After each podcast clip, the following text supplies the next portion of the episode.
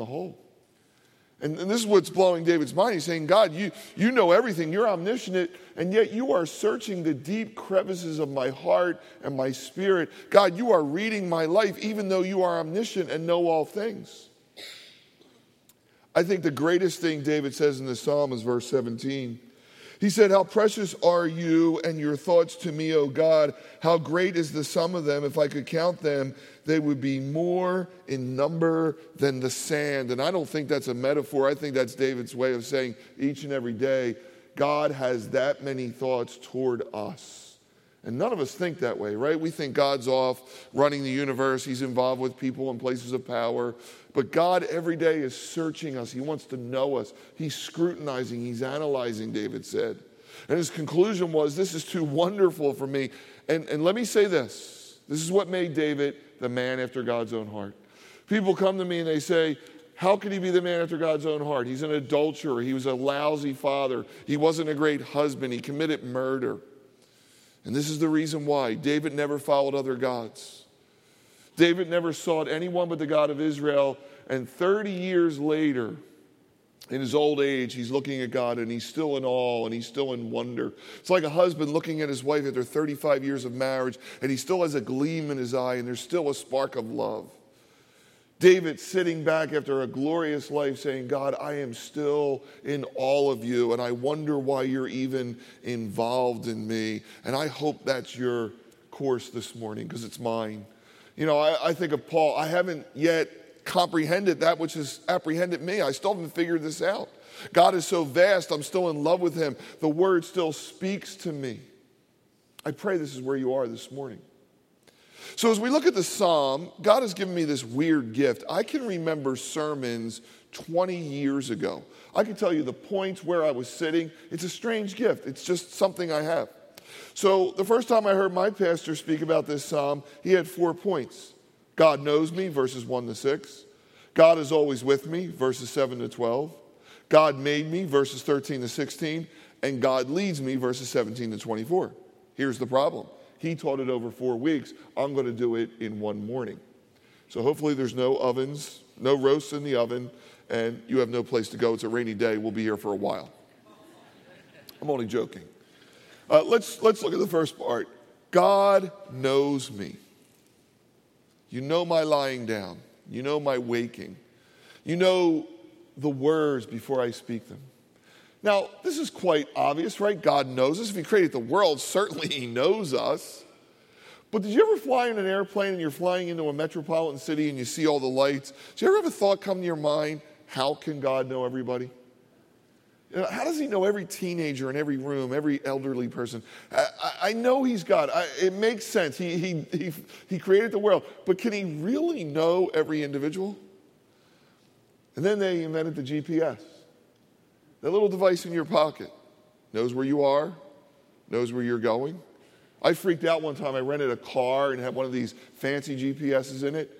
And I was in Chicago and I was lost, so I was cutting through a gas station, and literally the voice said, Once you go through the gas station, make a right. And I'm like, Oh my gosh, this is amazing. And think about it these GPSs, they're going to be in the Smithsonian Institute in 50 years. They're going to look trivial later. And, and it's a device made by man. It knows where 7 billion people are. And it opens the door to understanding yeah, God certainly does know each and every one of us, and his thoughts are toward us. So God knows me, right? But I got to move past the realization that he knows me, but that he wants to be intimately, intimately involved with me. That he's analyzing my life, that he's writing my life. This omniscient God who made me in his image wants to be known by me and knows me. Now, this opens the door to one of the great questions we all have, and it'll be my first question in heaven. Well, God, if you're omniscient and you know me, then how much of what I'm doing is my will versus what you have programmed for my life? Now, skeptics turn this on their head and they'll say, well, there can't be a God, because if God is all knowing and He knows your life and everything you've done before you do it, then you have been pre programmed and He knows what you're going to do. Therefore, if He judges you, He judges you for what He already knew you would do.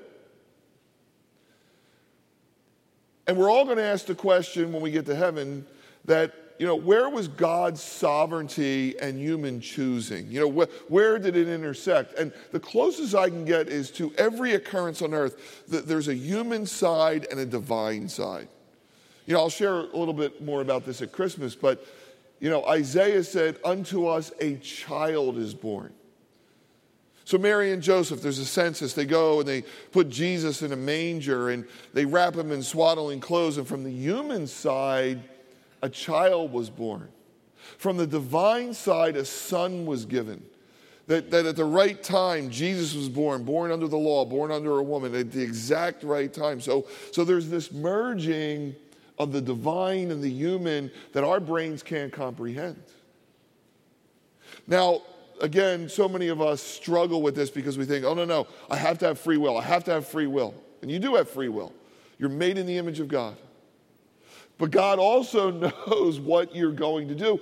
But He's involved, He's scrutinizing it. it, it again, it's too wonderful for me.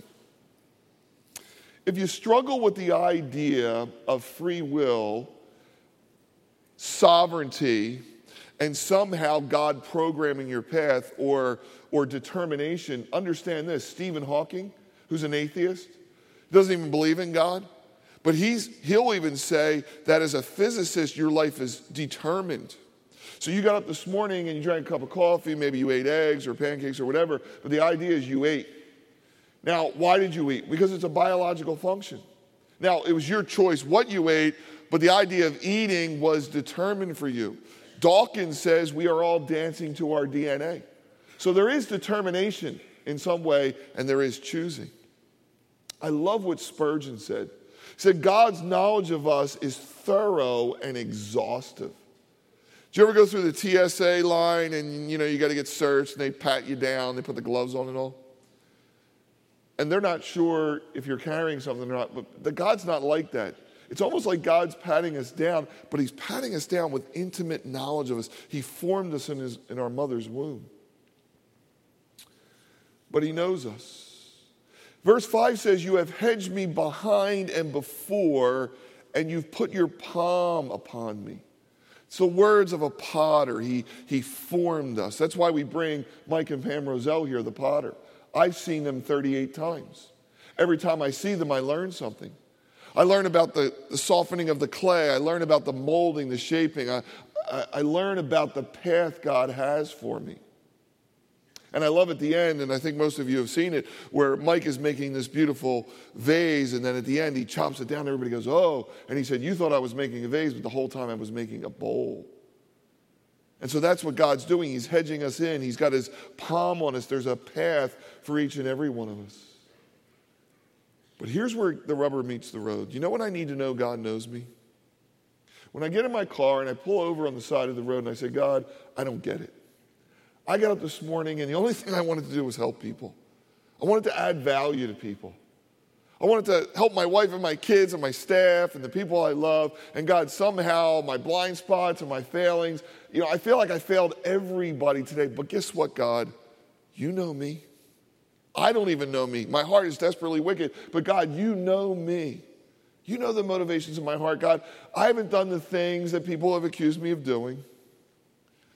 I was watching TV one day and TD Jakes was on an interview and he was talking about how he wanted to start a daily program, a talk show, secular talk show. And of course, people were saying, well, he's a pastor. Why would he start a talk show? And he said, well, here's something I've learned in 35 years of ministry. Anytime you step out and do something for God, there will be haters out there, criticizers, people telling you you shouldn't do this and you shouldn't do that. And he said, anytime you do something for God, that's what's going to be in your path. And that's why you got to settle the issues between you and God. Now, I'm not saying wise counselors and, and, and, and those things, boards aren't important, but what I'm saying is that at the end of the day, it's got to be between you and the God that knows you. And I think for David, this is so important because the thing I admire David, and again, the thing that makes him the God after God's own heart, the man after God's own heart, David never fought back. He never fought back at Saul. He was the rightful king, and yet he put his trust in the God who knew him. God knows me, He knows you. It's amazing. It should blow your mind. Second thing the psalm tells us is that God is always with me. Now, that's good and bad. The bad side about it is God's always with me. And sometimes Christians don't like that. Sometimes Christians say, God, why don't you stay over there for a while? I got some business to do. You know, I'm reading through the psalm, and, and you can't read it without thinking of Jonah, right? You know, if I go into the heavens, you're there. If I go into the depths, you're there. The uttermost parts of the sea, come on. I mean, this, this brings up Jonah. Jonah was a prophet. God gave him an assignment. Here's your assignment, Jonah.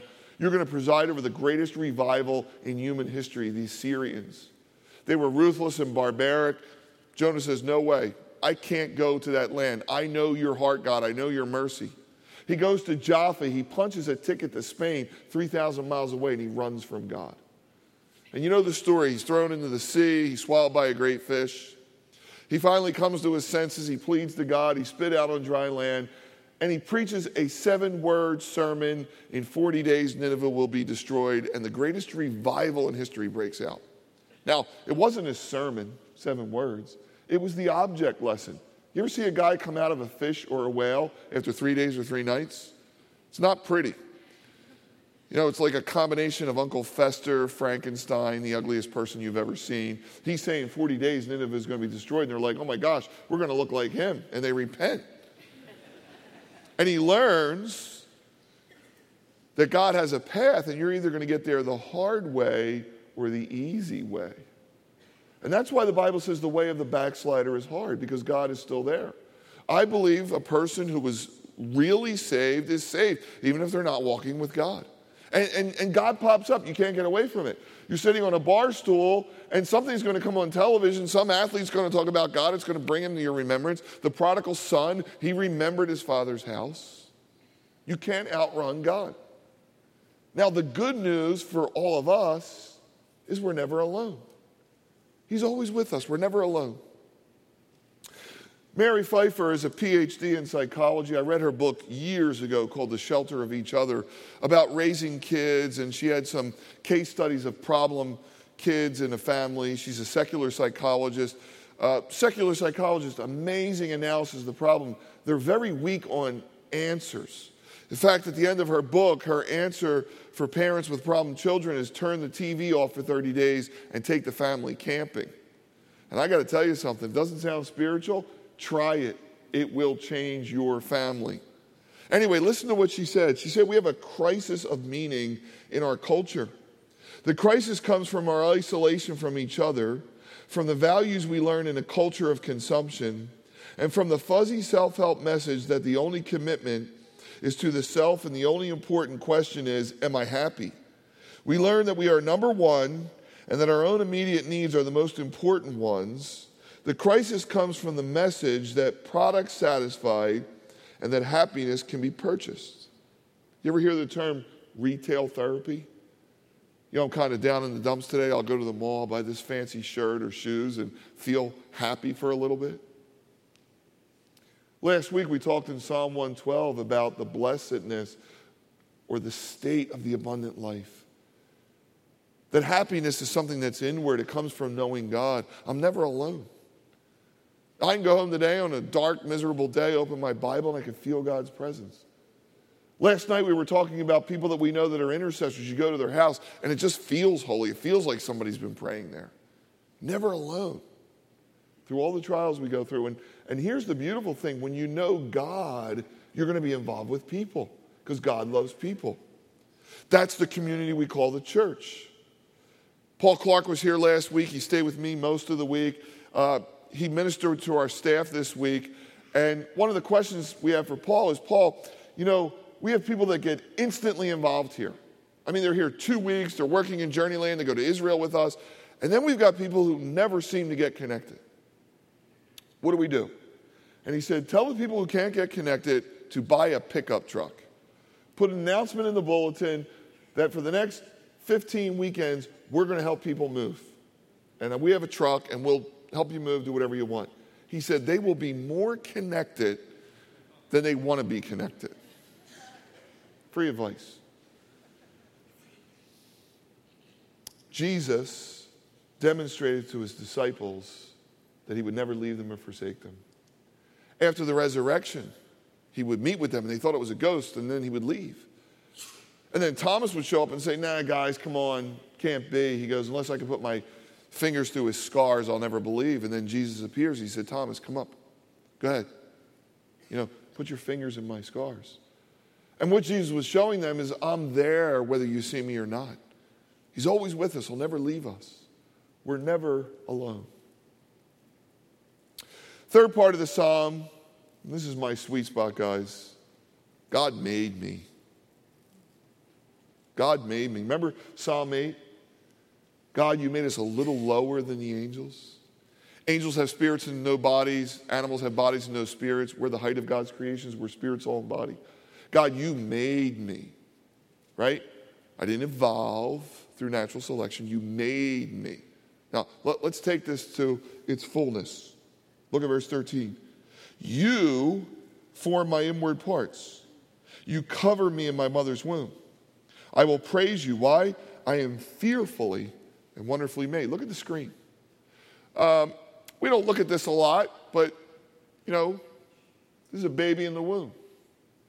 And uh, if you look at it, you can just scroll the pictures. If you look at it and you just wonder again, the, the formation of a human body in a, in, a, in a woman's body is just overwhelming, and we forget. And I could give you all the stats about an embryo and what's going on, and it's staggering. But, but here's what David's saying. And if you think it's David's opinion, then you don't believe this is the Word of God. It is the Word of God. You know what David's saying? God is involved with every birth. See, the great lie of our day is what Peter said scoffers, skeptics, unbelievers would come in the last days and say that the fathers fell asleep and all things continue as they did from the beginning. In other words, natural selection, this unguided process, brought us to where we are. And we're at the top of the food chain. Or somehow, you know, birth is just something that happens, you know, the, the sperm meets the egg, etc., etc. No, that's not what the Bible teaches. The Bible teaches God is involved with every human being in the womb, every single one. Jeremiah said, Before I was formed in the womb, God said, I knew you and I ordained you to be a prophet unto the nations.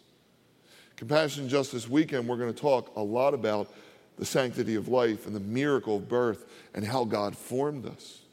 And you guys have heard me talk about this a lot, so I'm just going to give you one little nugget this morning about how we are fearfully and wonderfully made. And, and I've been to some of the greatest places in the world, right? I've looked at the Parthenon, the pyramids, and, and I crack up because, you know, when you're at the pyramids, you're telling people to get out of the way. So you can take a picture of these stones, but the people are more staggering than the stones. You know, human beings are the greatest thing on the earth. It's, you know, a closed loop system that can do what we do. But let's take one small part of the human body. There are trillions of them. We used to call it the simple cell until the electron microscope came along. We know it's not that simple anymore. It's one of the most complex things on the planet cells. Let's take heart cells, just heart cells this morning. So, heart cells have within them the cadence and the rhythm of the heart. It's fascinating. Doctors are fascinated by this. Not only do they have the cadence and rhythm of the heart, they have downloaded into their cells all the information of all the other cells in the body who are also moving to that cadence. So doctors have come up with this idea that the body, or at least cells, have a sense of belonging to one another to make the whole system work. So when doctors came up with this idea of heart transplants, people died in the early days. You know why? Not from the new hearts. They were functioning fine. But when the new heart cells came in, the rest of the cells in the body said, No, intruder, foreigner, those are bogus cells. And they rejected them, and people died. And now you understand why Paul said that the church is like the human body where we fit and function together. The eye, the hand, the cells, we cooperate, we work together. It's amazing. The human body. I am fearfully and wonderfully made. Victoria Sweet wrote a book, it's fascinating, called God's Hotel. It's about the last almshouse in the United States in San Francisco. And she talks about how when she was studying to be a physician, she was looking forward to the day where she would do her first autopsy. And she couldn't wait. And the day came, and she was very nonplussed by the experience. They opened the body, they examined all the organs and such, and she said there was something missing. The little black box, as she said, was gone.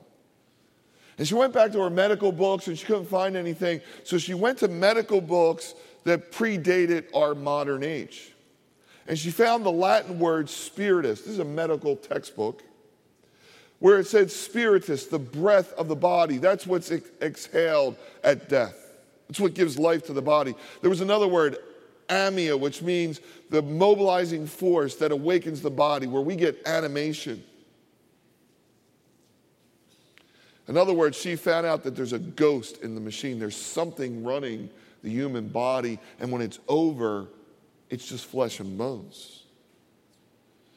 Now, we could get into the brain, the eye, which is a radio receiver. Uh, we can get into so many things. We are fearfully and wonderfully made. We are walking miracles. But that's just the human part of us, that's just the, the physical part of us.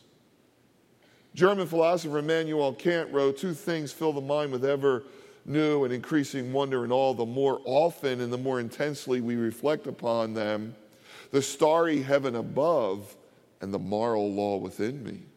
David was blown away by the universe, the moon, the stars, right? He couldn't even comprehend it. But then there's a moral code in us. If we're just flesh and blood, if we just evolved along the evolutionary plane, why is there a moral code in everyone? Why, if a woman gets raped, does everyone know that's wrong? Why, if a little girl falls down, will we all run and pick her up? Because God put eternity within our hearts. And with his finger, he's written his law on our minds and our conscience. That's why Tom Brady could say, I've won four Super Bowls. Is there anything else in life? That's why there's a sense of one. If the brain was an organ, why would we have right and wrong, feelings and emotions? David said, I am fearfully and wonderfully M A D E. There was a God who made me. Just like he made Adam and he formed Eve, he has made each and every one of us. He's intimately involved. And finally, the God who knows me, and the God who is always with me, and the God who made me, his purpose is to lead me. There's a path for each and every one of us. Look at the final verse of the entire psalm, verse 24. See if there is any wicked way in me, God, and lead me in the way everlasting. Search me, O God. Know my heart, know my anxieties. Lead me in the way everlasting. There's a path for each and every one of us. There, there is a road for each and every one of us. Joseph had a road, Daniel had a road, Noah had a road. We all have a road. And think of Joseph's road. You know, if Joseph doesn't grow up in a dysfunctional family, he's never thrown in a pit. If he's never thrown in a pit, he never gets to Potiphar's house. If he never gets to Potiphar's house, he never gets in prison. If he never gets in prison, he never becomes prime minister. If he never becomes prime minister, he never knows Pharaoh. If he never knows Pharaoh, his clan is never saved from famine. Was it God's plan that he be born in a dysfunctional family where his brothers throw him in a pit? I don't know. I don't know where sovereignty and human choosing meet. But I know there's a God who's working all things for his good. There's a path for each and every one of us. Daniel's path was to leave Israel. As one of the best and brightest of Israel, he would spend his best days in a foreign land serving a foreign king, but he changed the course of this world. And God has a plan, and he's leading each and every one of us. You know, my plan is I grew up in Philadelphia. I didn't even know where Delaware County was. Somehow God made me, or I chose Widener University. I got into Delaware County. I never left. Started a Bible study, it grew to 25 people. Started another Bible study, grew to 25 people. And then I upped and moved to New Jersey because it was cheaper, and I thought my desire to start a church here was gone. I disobeyed God. And the house I moved into, I knew the street address. Obviously, I lived on it. Was a new development. And I remember four months later, they put a sign, they put our street sign in, which is right at my house, and it was Fellowship Lane.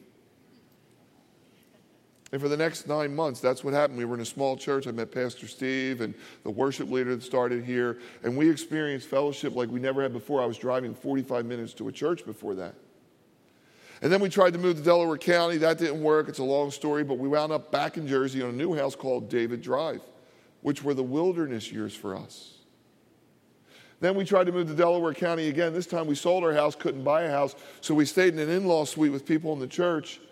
And every day, now they lived on Canby Chase Road, that didn't mean anything, but their last name was Grace, and in their garden they had their last name. And when I went in now the in law suite, every day I saw Grace. And it was God's grace because we were building this church, and it was half the distance between where we were and where we were going, and I was tired, and it was God's grace. And then we finally bought a home, and one day my secretary scared me to death. She said, Bob, you know that story you tell about street signs? Now you live on Valley Road. And I'm like, oh no. and I did go through the valley. I shared that a couple weeks ago. The reason I brought Eric Metaxas here is when you hear Bonhoeffer, it'll be like you were there. And I'll just tip you off a little. Some of you have read the biography. Bonhoeffer was in Germany. Because his parents were affluent, his dad got him to the USA, Whew, safe and secure. But you know what happened here in the USA? And, and, this is the crazy part of the story. Bonhoeffer was on a search to know more about God. He went to the Vatican, he was Lutheran. But when he got here, you know what changed the trajectory of his life? A black church in Harlem. A black church in Harlem. And God spoke to him, and you know what God said? Go back to Germany. Safe in America, he went back to Germany and gave his life. And that was God's will. Sat with a woman Wednesday night, divorce class. Pastor Bob, I love it here. I love everything that's going on. I'm a brand new Christian. We talked about her situation. I said, I said, you know what's going to happen? I said, start reading John 1, and the next day read John 2. And the books you're buying in the shelf, read a chapter a day. And I said, you know what's going to happen? God's going to speak to you. And he's going to lead you on the path everlasting. And I bet you, you're going to make hard choices. Because David made hard choices, and so did Daniel, and so did Bonhoeffer and so have I, and so have you. And that's the Christian life that the God who plumbs our life, who's writing our life, wants to be intimately involved, and he searches us deep and wide. Because as the master potter, he knows what's best for us. And I'll be the first to say, I want to be led. I want to be led. I look at the great leaders that have lived on this. I, I mean, I would have served in Lincoln's cabinet. I would have played for Mike Ditka. I love great leadership. And we're led by the greatest leader that has ever lived, the Lord Jesus Christ. Now, when we started Psalms, I talked about the harp, the lute, and all those instruments that we don't have. And I prayed, and we got a harp. You guys excited? Yeah. So we've been trying to be a little more contemplative in these services. So I just want you to sit back, contemplate what you heard, and then we'll sing a song, and then I'll have some closing words.